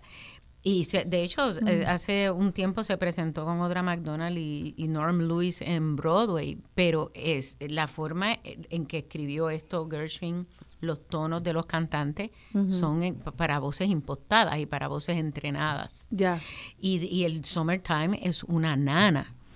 O sea, que está escrita en un tono mucho más alto que se escribe, que, que se canta por ahí. Y, de, y ya esa canción ha trascendido y se Sí. canta en todos los tonos y en todos los estilos. Y por eso es que yo me identifico mucho con, con, con esta figu- gran figura de la música americana y, y he estudiado muchos de sus standards. Después porque su música pasó a la a película Sí. y las cantaba Fred Astaire, Sí. eh, el bailarín. sí. Y, y entonces era este compositor que abarcó tantos estilos en su vida. Y entonces a mí, digo, yo no, yo no le llego ni a los talones, pero yo dentro de, mi carrera, de, mi, de mi carrera que ha sido no, yo, no, yo no soy el tipo de cantante que ha cantado ni en el Met, ni en, ni en casas así bien importantes como decir la escala de Milán ni nada. Pero yo estoy bien, bien satisfecha con lo que Dios a mí me ha dado dentro de mi carrera, con esa diversidad y esa versatilidad. Claro. Y sobre todo la cuestión de enseñarla, de tener tremendos maestros la de poder haber cantado muchos papeles de óperas bien importantes y, y haber protagonizado obras muy importantes también aquí en Puerto Rico, que se ha hecho muy buena ópera. Y entonces el yo, el, el que Henry me diera esa oportunidad y yo empezar por ahí a cantar jazz con, con este homenaje que le hice a Gershwin, Claro. eh, pues hizo que siguiera y después añadí otro, otros estándar más a mi repertorio, pero definitivamente cada vez que hago algo hay mucho Gershwin. Hay mucho Gershwin. Sí. Sí, y y para, para que el público entienda lo ecléctico, volviendo a usar la palabra, de, de esa experiencia musical tuya, tú has colaborado y has cantado desde Plácido Domingo, Alberto Carrión, eh, Eugene Cole, eh, has colaborado con él, el director de, De- Andrea Bocelli. Exacto, sí, sí. Imagínate. Este, y hasta, hasta Cuco Peña, que es tu, que es tu suegro. Sí, que yo nunca lo ¿Verdad? llamo así, ¿verdad? Yo digo, yo nunca, yo cuando yo pongo en mi, cuando yo menciono al maestro, Sí. naturalmente lo menciono más como lo que es, el maestro. El maestro Y yo antes Cuco de Peña. estar dentro de la familia, pues ya había colaborado con él y con, y con Don Lito Peña. Imagínate, en calidad son dos grandes profesional, musicales. dos grandes Claro, músicos, en calidad de, de, de músicos y de, de compartir el escenario, no solamente dirigiendo, sino cantando O sea, que- también. Que, has estado con muchos maestros, Sí. maestros de aquí de Puerto Rico, eh, de género popular, maestros como Plácido Domingo, Sí. eh, director de Andrea Bocelli y todos en distintos géneros. Entonces, la pregunta, la pregunta es eh, en cuanto a creo que esta preocupación que tienen muchas personas que le gusta el género clásico, que, que tal vez personas mayores que atesoran esos viejos momentos musicales de Puerto Rico y ven la dominancia del género urbano, del el reggaetón, de Bad Bunny, y se preocupan de que dejen de existir otros géneros, eh, que ya se ocupe completamente el campo y que los jóvenes dejen de consumir estos, estos géneros y buscar ampliar su gusto y sensibilidad musical. Tú eres maestra, educadora y también profesional. ¿Esto es algo que a ti también te preocupa? Pues mira, eh, recuerda que yo al ser maestra tengo, tengo la juventud muy cerca ellos me hablan de todo eso, me hablan de sus preocupaciones. Yo también observo mucho porque en estas entrevistas siempre esta pregunta que tú me estás haciendo me la van a hacer. Y yo dije, pues yo no puedo hablar del género urbano si yo no sé nada. Yo no puedo hablar de Bad Bunny si yo no sé nada de él. Eh, sí, lo he tenido que estudiar, he tenido que estudiar mucha de su música, he tenido que estudiar sus posturas, ¿verdad?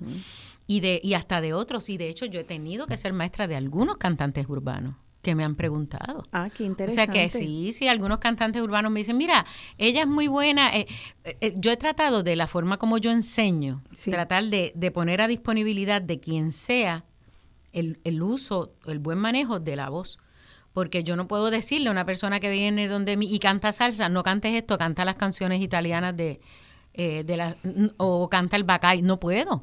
O sea, esas personas vienen a buscar un manejo de su voz mejor dentro de su género. Y yo he tenido que estudiar eso también, cómo ese método, cómo mejorar ese método. De hecho, mi maestra da clases de todo y yo con ella he aprendido mucho de cómo yo tengo que modificar ese método para poder ayudar a todas las personas que se me acercan. En todos los géneros. Sí, yo no les voy a decir que, no. Hay tal cosa como cantar, eh, usar bien, una guitarra es un instrumento, una voz también es un instrumento. Y esa guitarra o esa voz se puede usar para tocar distintos géneros, el de instrumento que sea. Exacto. Eh, o sea que y también se puede tocar bien o se puede tocar de manera incorrecta. Y, la, y esa, e, esa manera incorrecta va a llevar ya sea a, los dedos de la guitarra, o sea, a los dedos del guitarrista, a sus brazos, en el caso del cantante, el medio que este que va a ser su voz. Aunque estos cantantes de música urbana, pues muchos de ellos pues no cantan a veces ni en tono, lo que hacen es recitar. Es igual que una persona que es un, un, orador. La voz sigue siendo eh, un instrumento, ¿verdad? el medio para ellos comunicarse. Y tiene cuerdas, esa voz también, igual de, una de ese junte de cuerdas vocales. Claro. Y entonces, en el caso de, de, mis estudiantes, yo como te, te he contado, yo hago eh, acuerdos con ellos ellos a mí a veces me traen canciones y me dicen, Hilda, yo quiero cantar esta canción. Y yo digo, pues vamos a ver el tono en que está, si hay que cambiarla de tono, vamos a ver si está como para tu madurez vocal. Ahora, si yo te voy a dejar cantar esta canción si tú me cantas esta. Y entonces así yo les puedo enseñar a ellos, eh, expandir su, su, su, repertorio y su oído y su gusto musical a otras cosas nuevas. Siempre he tenido éxito.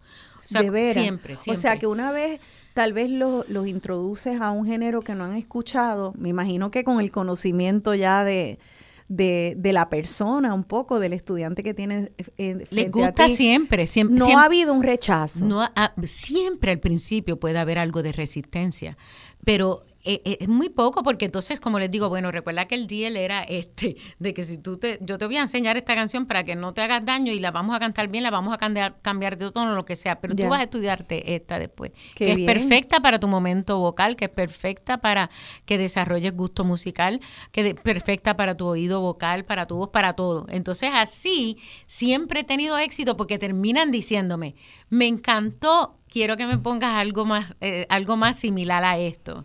me gustó porque de ahí seguí escuchando otras cosas similares.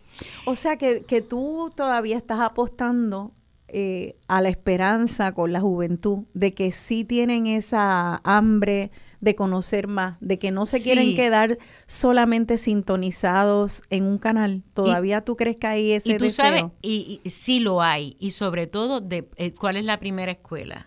La casa yo tengo muchos estudiantes que vienen donde mí y me dicen, yo quiero aprenderme esta canción de Queen, del, del, del grupo de rock eh, eh, británico. O mira, escuché esta canción de los 80.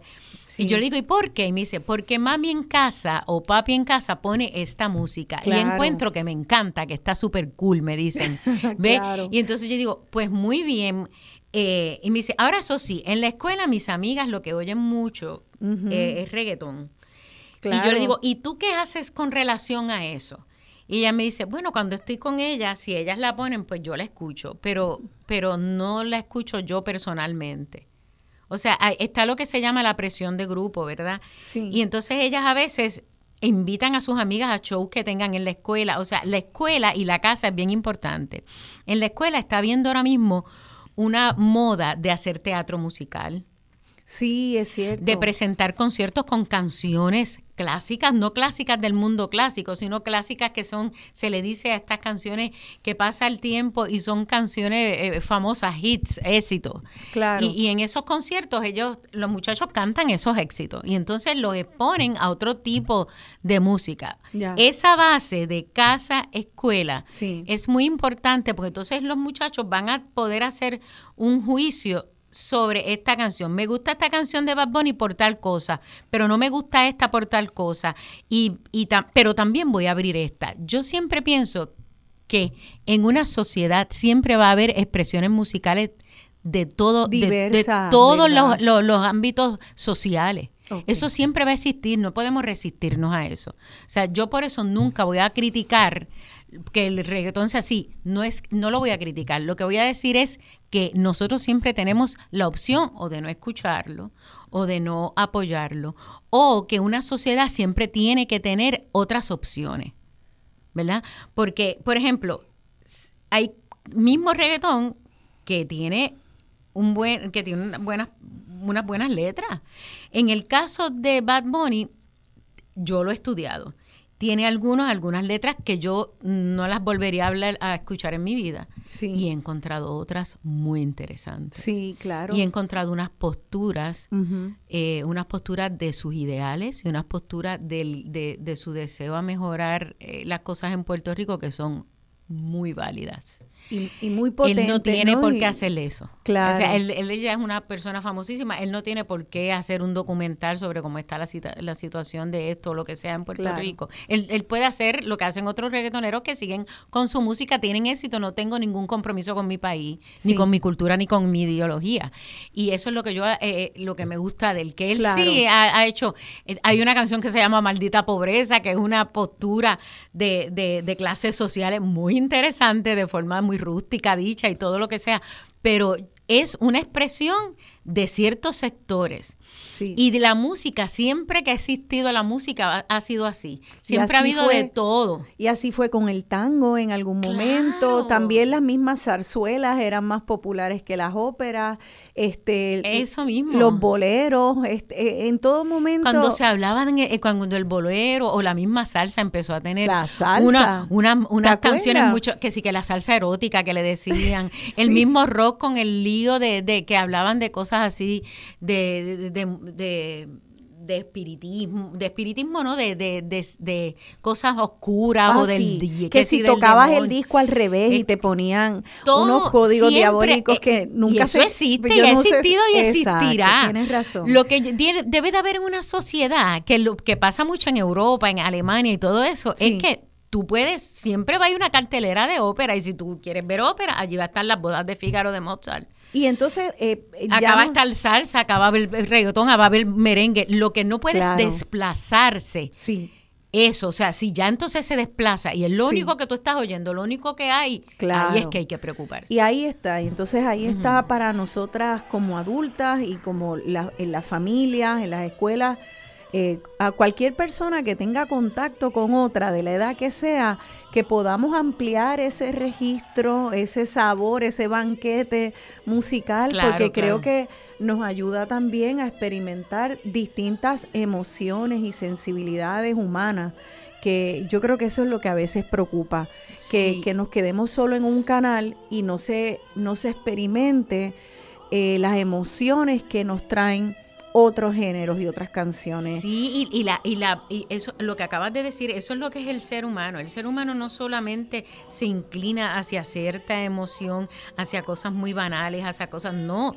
La música también tiene que tener todo eso. Este tipo de música se sabe que inclina mucho hacia, hacia ciertas cosas, pues que las vemos negativas. Sí. Pero, pero eh, eh, ahí es que está el elemento de que si es música o no, ¿verdad? Si, si se va solamente por un lado Sí, y entonces glorifica y capitaliza demasiado la cuestión Sí. de muchos temas que tienen que ver con demasiado con sexo o con droga, ahí sí que entonces Claro. hay que preocuparse. Pero también en Puerto Rico eh, hay muchas iniciativas eh, que desde hace tiempo las hacen de, de llevar eh, músicos a, lo- a, a barrios y a sectores que no tienen el, el acceso de poder ir a ver una sinfónica, de no poder saber lo que es un violín, Vamos de no poder saber que es una flauta. Y vamos a hablar de eso en la próxima. Y también si te preocupa eh, la música en inglés versus la música en español, está amenazada la música en español. Vamos a seguir hablando Claro, de claro, eso, del sí, futuro me de nuestra música Seguimos, y nuestra sensibilidad Claro, musical como pueblo. Quédense con nosotras, estamos en Dialogando con Beni. Thank you.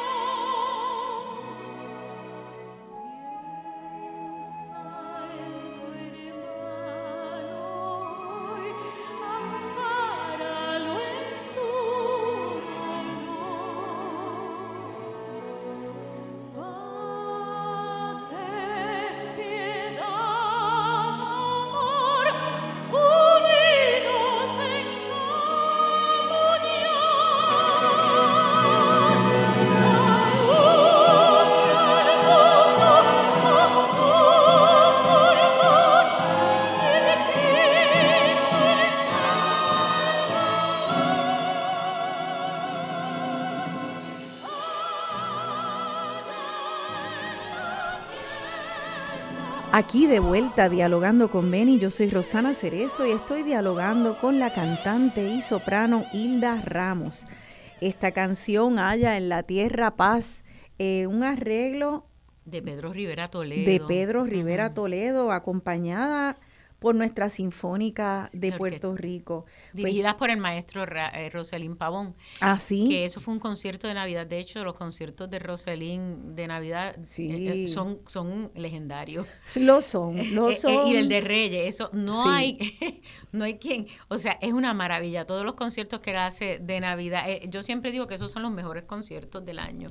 El de la Sinfónica y el de Reyes porque eh, Pavón hace un scouting, como dicen allá en, en, América de Beautiful, un hace una búsqueda de talento joven, de repertorio, a veces incluye eh, arreglos nuevos, de hecho hay unos arreglos de Martín Nieves que me estaba acompañando en un concierto y me lo dijo, mira, voy a hacer unos, unos hice unos arreglos para el concierto de Navidad y el de Reyes, y, y él incluye niños desde muy chiquitines hasta jóvenes adolescentes que tocan desde canciones, en la, o sea, las canciones como el villancico de Amaury Veray o Holy Night, en Noche Santa, hasta conciertos de flauta, de, de guitarra, de Vivaldi, es una maravilla, una maravilla. Y creo que, que, tanto el maestro Pavón como, como tú, Hilda, que también en tu faceta de educadora, eh, son educadores que para mí dan un ejemplo de cómo se debe de educar, porque precisamente son proactivos en traerle a los estudiantes la historia de, la, de las distintas eh, piezas, géneros que están eh, eh, interesados, pero también aportar y sugerir nuevos repertorios. Buscar activamente talento nuevo, apoyar ese talento nuevo. Son muchas facetas en la educación que en realidad la historia musical en este caso del país depende de educadores como ustedes, porque si no, poco a poco se va perdiendo esa tradición o se transforma y se olvida lo que era originalmente, el valor que tenía, se deja de hablar de los grandes puertorriqueños. Entonces, por eso te pregunté antes de, este segmento si te preocupa eh, la influencia tan fuerte comercial y cultural eh, de la música en inglés, sea de Estados Unidos o, de, o de Inglaterra. Em, a veces la gente dice, ah, pero eso es en inglés, ¿por qué lo estás cantando? Eh, ¿hay, ¿Hay alguna razón válida para estar preocupados de que nuestra propia música desaparezca?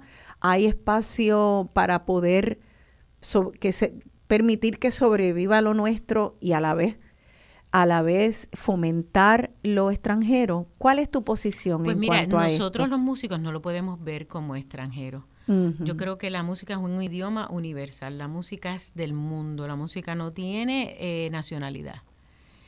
Eh, y yo creo que nosotros tenemos la responsabilidad de lo mismo poder interpretar un clásico mundial de o una canción, en mi caso una canción, por ejemplo, Gershwin es, un buen ejemplo, que son unos estándares y unas canciones estructuradas, muy bien hechas, perfectas para la voz, como lo mismo le puedo eh, decir a una estudiante que cante Silencio de Rafael Hernández. O sea, yo pienso que un cantante, un músico, tiene la responsabilidad de abordar todo tipo de repertorio. No puede haber, no, la, la, la, balanza no se puede inclinar demasiado. Yo siempre pienso que los extremos son muy malos. Pero si, por ejemplo, eh, va a depender de, de, de, a qué tú te dediques. Por ejemplo, los trovadores puertorriqueños que estudian a fondo los seises, las décimas o la danza puertorriqueña, esa gente se especializan en eso y yo eso entiendo porque ellos no van a cantar, qué sé yo, una canción de Schubert o una canción de Gershwin, pero son personas que se especializan en, eh, o sea, la historia de la música puertorriqueña folclórica es muy profunda. Cuando tú incluyes los ritmos que hay dentro de una bomba, los ritmos que hay dentro de la plena, los diferentes tipos de seises que hay, tú sabes, ya eso es una, una cosa muy autóctona, muy nuestra.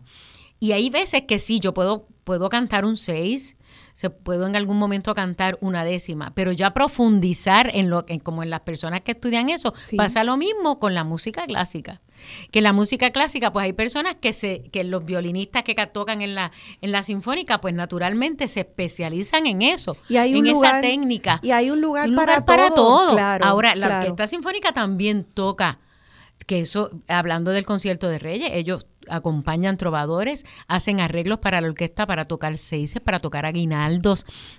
O sea, el buen músico tiene que estar ahí Sí. para poder interpretar, pero también tenemos que saber hasta dónde llegar. En el caso de los cantantes, en mi caso, por ejemplo, yo puedo cantar un bolero, yo puedo cantar una canción más, más corridi- más rapidita y eso, pero yo no soy buena cantando ni salsa ni merengue, o sea, el ritmo Claro, que tienen, yo no tengo una voz flexible como claro. para eso, yo no puedo cantar, eh, la música folclórica llego hasta cierto punto. Claro, claro. Tú sabes sí. que cada cual también va a ser, es- es ahí es que entra la cuestión personal de, de tu instrumento, hasta dónde tú puedas llegar. Y yo creo que el tema de tal vez si fuéramos a ponerle un tema al programa desde que comenzamos a hablar de del maestro Amaury Veray eh, y la tanto la personalidad de él como individuo a, a sus inclinaciones académicas y, y su manera de compenetrarse con el pueblo, con sus estudiantes. Luego Gershwin también, la manera de poder eh, dominar y ser magistral en distintos géneros y traer el jazz a la, A la sala de a la concierto, sala de a la concierto, sinfónica, ¿verdad? claro. Luego tu propia experiencia de también navegar distintos géneros. Y ahora pensándonos como país, eh, cuando hablamos también del reggaetón, eh, creo que el tema es, mira, esto no es una dicotomía, esto no es un nosotros versus ellos, esto sí trata de, de poder eh, nutrir nuestra sensibilidad aprendiendo de todo. De lo nuestro, obviamente no puede quedar excluido, Nunca. pero no quiere decir que entonces es nosotros versus ellos, nosotros versus la no música ve- clásica, no puede haber una el riña. campo versus la Sí. ciudad, ¿verdad? Bueno, pero imagínate, yo no sé si, si ustedes saben, pero a René, eh, René Calle 13 sí, lo invitó la Orquesta Sinfónica de Los Ángeles, Dudamel, para a- interpretar algunas de sus canciones. lo vi, con lo vi hace poco, sí, ves, maravilloso. Hicieron unos arreglos sinfónicos Sí. para algunas de las canciones. Eh, Sí. eh, Calle 13 tiene, eh, tiene una personalidad, tiene unas cosas, tiene una música muy chispeante y una que, que, que tiene un lenguaje eh, muy callejero y lo que sea. Y pero pero eso es parte de la cultura, de y nuestra tiene cultura. otra que se presta entonces que son para propuestas hacer sociales, Sí, porque claro. él es, él- él- o sea, él es un, él, es una persona, eh, René estudió, tiene una maestría. Yo me acuerdo que Flor me lo decía, porque cuando Su Flor me llevaba sí. a Elianita, me decía, él es un sociólogo, o sea, está, son, son personas que estudian la, la- Claro. la situación de, de, de su país, que están muy, muy, muy, muy, o sea, están muy enterados Sí. de lo que pasa en su país, de lo que pasa en el mundo entero, de la injusticia en ciertos países, porque son artistas internacionales que Claro. cantan y que los conocen en muchos lados. Y Dudamel, como buen venezolano que es, se fijó en eso, en su música, y se fijó, se fijó en, en lo diferente que es su forma de expresar su sentir rítmicamente muy atractivo y él dijo, espérate, yo quiero coger a René para tocar con la nada más y nada menos que con la Orquesta Sinfónica de Los Ángeles. Por eso es que no Imagínate. podemos, eh, como tú acabas de decir, no puede haber una disputa. Tenemos que unirnos. Sí. Y como yo dije, tiene que haber de todo. E- Esa es su postura. Esa es la expresión de Sí. cierto sector. Sí. Pero también está esta otra sector y no podemos que un- ni que una elimine a la otra. No, al contrario. Y de hecho esos juntes eh, de nuevas generaciones que, que agarran eh, un género, unas canciones y se la presentan a su generación o a generaciones jóvenes, eh, siempre son muy productivos. Por ejemplo, para mí fue bien importante el disco de Serenata de Dani Rivera, que yo no hubiera... eh, eh, yo no me hubiera enterado de muchos boleros Sí. eh, si no fuera porque Dani no los cantó a una generación más joven. también me lo dijo que ese disco en Pa- él caló hondo ¿verdad? como cantante cuando Lo mismo para mucha gente, eh, la versión del maestro Cuco Peña cantada por Marc Anthony de Preciosa. Sí. Tal vez muchos jóvenes, incluyendo mi hija y, y más jóvenes de los millennials, no sé cuánto hubieran escuchado la canción original o se hubieran enterado. Y ahora eso es un himno. Es un himno. Es un himno, En- y- y, y también tiene una lo- versión, de, o sea, es una versión que tiene un soneo, que se le añadió, añadió un soneo. Claro. Y la gente se lo sabe enterito desde la, la canción. Y como tú muy bien dices, tremendo ejemplo.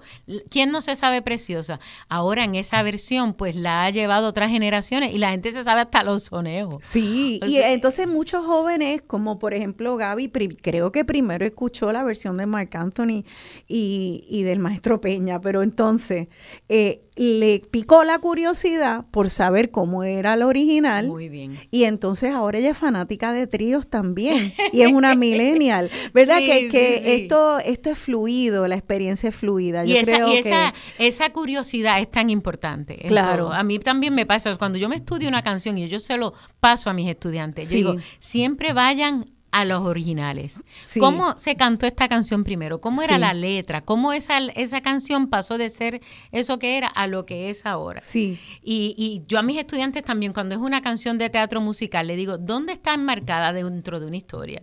Tú no puedes cantar una canción de teatro musical eh, igual que una canción independiente de música popular, porque la del teatro musical está enmarcada dentro de una historia. Y qué bonito se poder ser puertorriqueños y puertorriqueñas y explorar todos esos matices de ser humano que nos permite la música. Mi papá en este programa lo tuvo 35 años antes de morir. Ya yo llevo 10 años con él, así que este programa cumple este, a- este año, entiendo, 45 años al aire, imagínate. Eh, yo cumplo 10 nada más en Me escribió, este da- tiempo. me escribió alguien aquí que ella dice que ella lo oye, que ella es una, de hecho, una compañera, colega, eh, maestra de canto. De, Ah, ¿sí?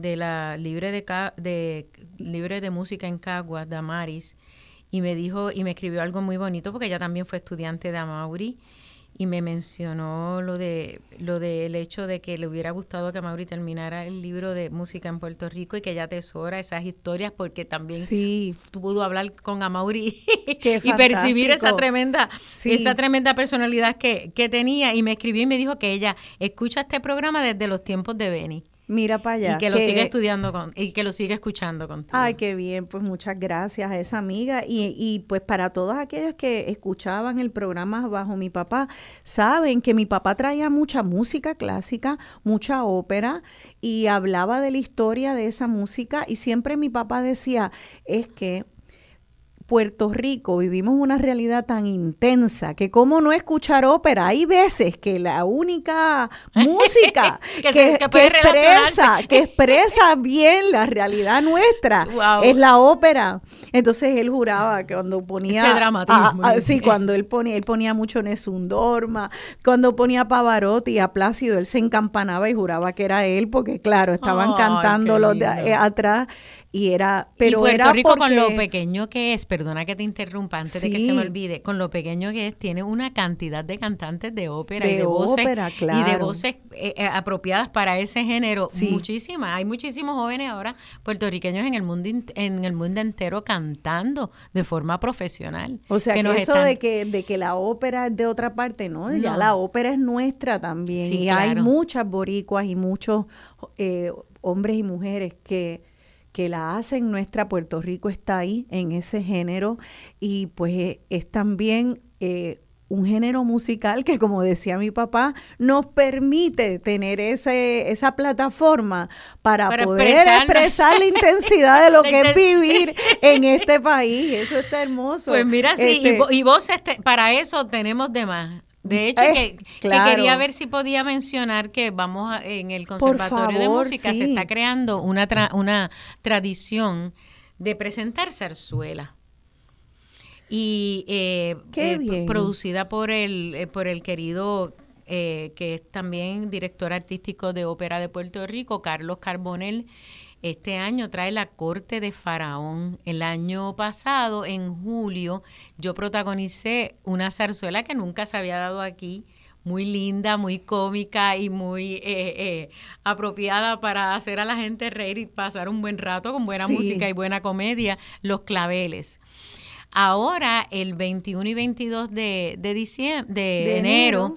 Aquí en el, en el Conservatorio de Música, que tiene una acústica maravillosa, es un teatro pequeño, muy, muy íntimo y tiene muy buen estacionamiento, muy Sí. cómodo, es sin micrófono ni nada, porque ya tú sabes que esto se entrena para cantar sin micrófono, aunque ahora está viendo micrófono en, en- ahí eso es otra controversia en la Ah, cuestión sí, en la pues, ópera. y- en la ópera, Pero aquí en mm. este caso eh, no hay micrófono, no va a haber micrófono porque tiene una acústica maravillosa y, y, y vamos a presentar la zarzuela La Corte de Faraón, que es a las 8 el 21, a las 4 matines el 22 y los boletos van a estar en, en Ticket Center. Ticket Center y también 4. allá en el mismo conservatorio de música. Ahí Ya. yo voy a hacer una participación eh, pequeña, tengo una participación especial, pero van a estar protagonizadas por eh, Alfonsina Molinari y, Ah. y Cristian. Ay, Dios mío, siempre se me olvida. La hija de Joana La- Rosalí, Exacto. Alfonsina. Sí, sí, y Cristian Roque.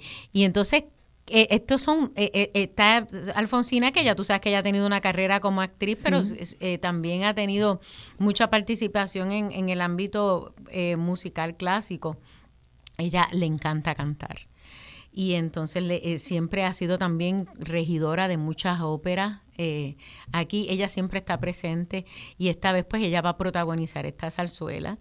Que, que ustedes saben que estas zarzuelas tienen, tenem- tenemos que tener muchas destrezas porque hay que a- actuar, o sea, tienen muchas partes habladas, a veces hay que bailar Tienes que y hay que tener talento gracioso para cómico de todo. Ajá, y entonces también. también, eh, eh, eh, tiene una eh, está compuesta la composición en general de este elenco tienen muchos talentos jóvenes con grandes voces que han salido del conservatorio que Sí. también son muy buenos actores y, y tenemos que ir a, respalda- a respaldarlos. Qué bien. o Perdonen sea que, es muy este- temprano para mí.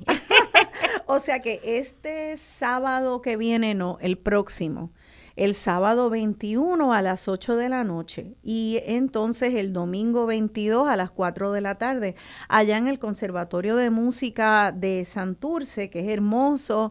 Y quisiera decir para aquellos que puedan estar escuchando, entré al conservatorio, ahí hay unas partes que necesitan mantenimiento y uno va subiendo las escaleras está, y, y ve que hay, que hay unas, unos escalones que se están cayendo las maderas, hay hongo por la humedad. Por favor, estas instituciones son medulares en nuestra sociedad, que el gobierno se ponga las pilas, que sepa que nos importa.